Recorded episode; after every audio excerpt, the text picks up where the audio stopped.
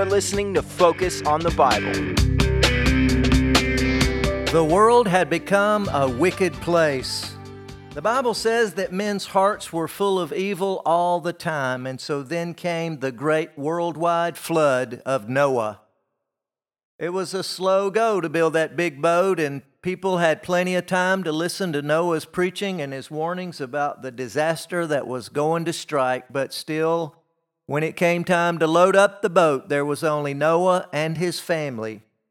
After that awful flood, which showed the mercy of God, you see, it was mercy because if God didn't intervene, the world and all those wicked hearts that were full of evil all the time were just going to be headed towards an unstoppable place of evil, and the world would be overcome and no coming back at all. And so, God, in effect, plunged the whole world underwater until it said uncle. It was a way to reel it back in and to give it a brand new start. And so off that boat went three sons of Noah. There was Shem, Ham, and Japheth. And all people of the world today could trace their lineage, if they could, all the way back to one of those three sons. Today I want to look at one of those sons in Genesis and chapter 10. Genesis in chapter 10. Here's that son of Noah called Ham. And he had children. The Bible says it like this And Cush begat Nimrod. So Ham had a son among other sons named Cush, and Cush got busy bearing children, and he had a son named Nimrod. And Nimrod brought trouble into the world. Verse 9 and 10 give a description of him that you might not really get that he's a troublemaker until you take a good heavy look at the language and what this means against the backdrop that the Bible spells out for us. But watch this Hebrews, verse number 10 and verse 9. Nimrod, he was a mighty hunter before the Lord. Wherefore it is said, even as Nimrod, the mighty hunter before the Lord. And the beginning of his kingdom was Babel. So the description is that Nimrod was a mighty hunter before the Lord. That sounds pretty innocent, but in the language here, the idea is that he was a hunter in the face of God. He was a hunter who would thwart the purposes of God. He was a hunter who sort of sought equality with God. He thought he was someone to be compared with God. And even the secular historians write a lot about Nimrod he was a large man, they said, and a very powerful man, and he became a king in that area. And this first city was called Babel. Now, you probably know a little of Babel, but that's the beginning of this civilization called the Babylonian kingdom. And it's all happening in a land called Shinar. But in those days, they began something in that land of Shinar that's going to be a plague to the whole world for centuries, including today. And one day, God is going to judge that plague to death. Let's talk about this. In Genesis chapter 11, the Bible spells out the backdrop of this time in the world. The Bible says, And the whole earth was of one language and of one speech. And it came to pass, as they journeyed from the east, that they found a plain in the land of Shinar, and they dwelt there. And they said one to another, Go to, let us make brick and burn them throughly. And they had brick for stone, and slime had they for mortar. And they said, Go to, let us build us a city and a tower, whose top may reach unto heaven, and let us make us a name lest we be scattered abroad upon the face of the whole earth. And so there's the beginning of the plan for what we know as the Tower of Babel. What was it? Well, man was all together. They had one language, they were gathered in uh, this place of one speech, and they hatched an idea for themselves. You see, God had wanted there to be nations, individual nations. But man said, no, no, let's not be divided. Let's be together. Let's unify ourselves and make a tower up to heaven. And note this sentence that says, Let us make us a name. They wanted their own name. They did not honor God's name. They didn't want the Lord. They had rejected Him. And in the void created by the absence of God in this culture and in their evil hearts, now they get an idea to unify, to build a tower to heaven, they said, to glorify ourselves. You see, what they're trying to do is build a tower that's too tall for even God to flood. And so these people apparently did not learn one thing by the mercy shown by God to give a restart after that horrid flood of Noah in Genesis chapter 6. In this place, they build this tower, and obviously God was not pleased with that. Verse 5 says this the Lord God came, the Lord came down to see the city and the tower, with the children of men builded. And the Lord said, Behold, the people is one, and they have all one language, and this they begin to do, and now nothing will be restrained from them which they have imagined to do. So we're right back where we started before the flood. Man has become so evil, and there's no restraint to him. There's no way to get back to God if this is allowed to continue. And so the Bible says, verse 8 the Lord scattered them abroad from thence upon the face of all the earth, and they left off to build the city. Therefore, it is the name of it called Babel, because the Lord did there confound the language of all the earth, and from thence did the Lord scatter them abroad upon the face of all the earth. And so, man from that building project at the Tower of Babel is scattered. The tower is shut down that was to glorify man, but man goes off with the same old mindset. They didn't learn a thing about this. And in that area, then, though people were scattered all over the earth, some are in that area, or maybe they regathered there with the same old mindset, and they have embraced what we call today humanism.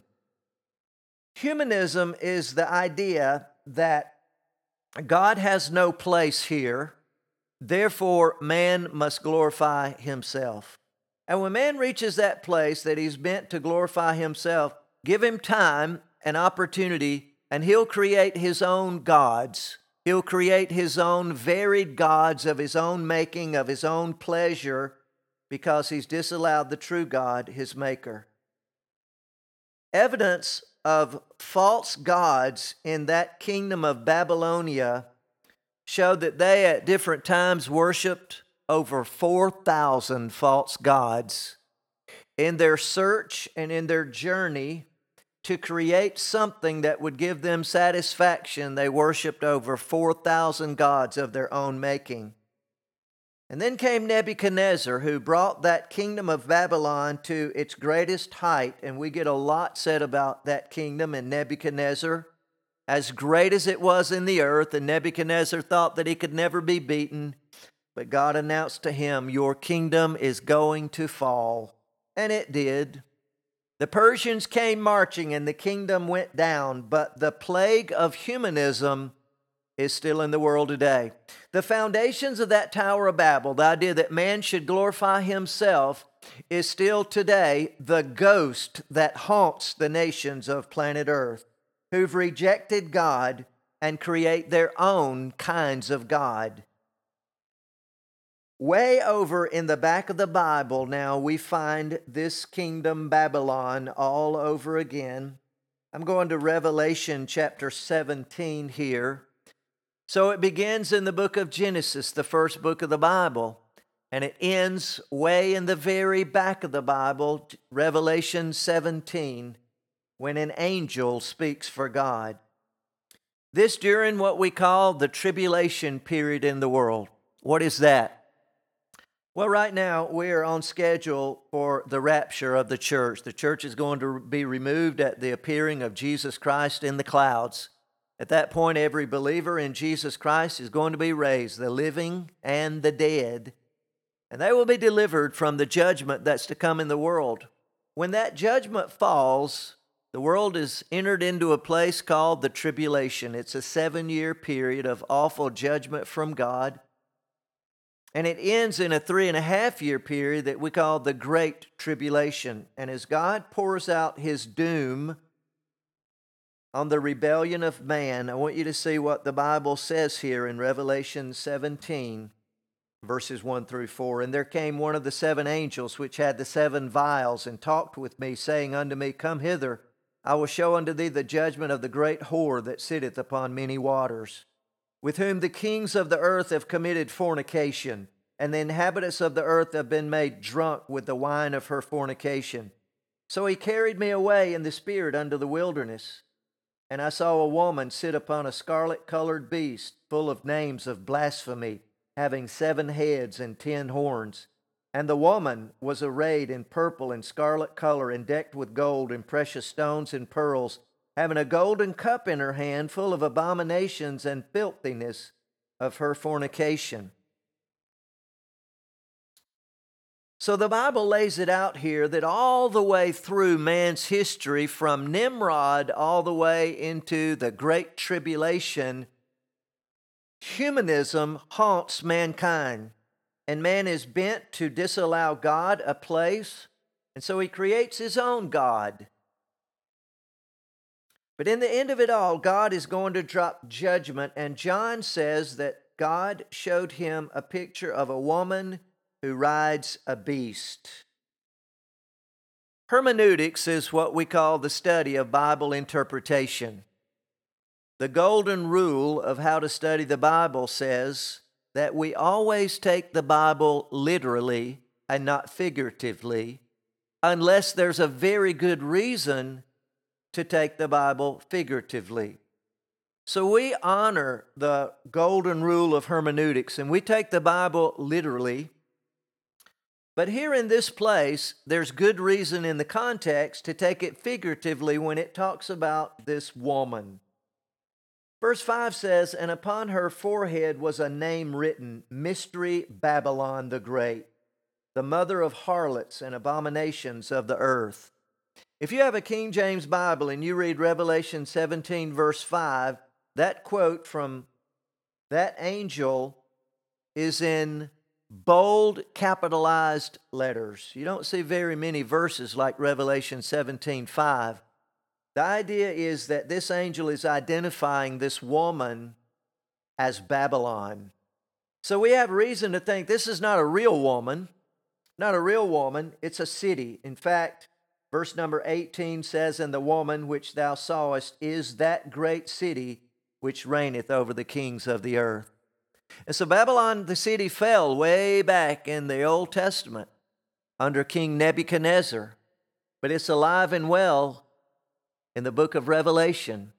The ghost of humanism haunts all ages of humankind until God will judge it to death in that day. Revelation chapter 18 now. The Bible says, And after these things I saw another angel come down from heaven, having great power, and the earth was lighted with his glory. And he cried mightily with a strong voice, saying, Babylon the Great is fallen, is fallen, and is become the habitation of devils, and the hold of every foul spirit, and a cage of every unclean and hateful bird. For all nations have drunk of the wine of the wrath of her fornication, and the kings of the earth have committed fornication with her, and the merchants of the earth are waxed rich through the abundance of her delicacies. So the kings of the earth have sought counsel with that woman, that great city, Babylon. The spirit of humanism has embedded itself in the governments of the world, and the people of the world have drunk from the cup of the fornication of that spirit of humanism until this time in the great tribulation, God will judge it to death and bring it to a halt.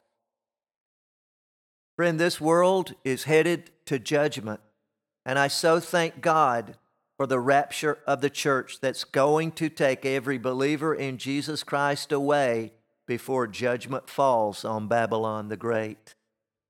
Do you have certainty today, friend, that you'll be in heaven with God when the judgment falls? If not, let me tell you the best news in the whole world is that Jesus Christ loves you today.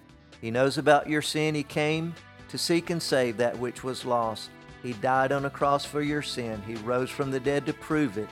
And He calls all people everywhere to change their mind and put their faith in Him.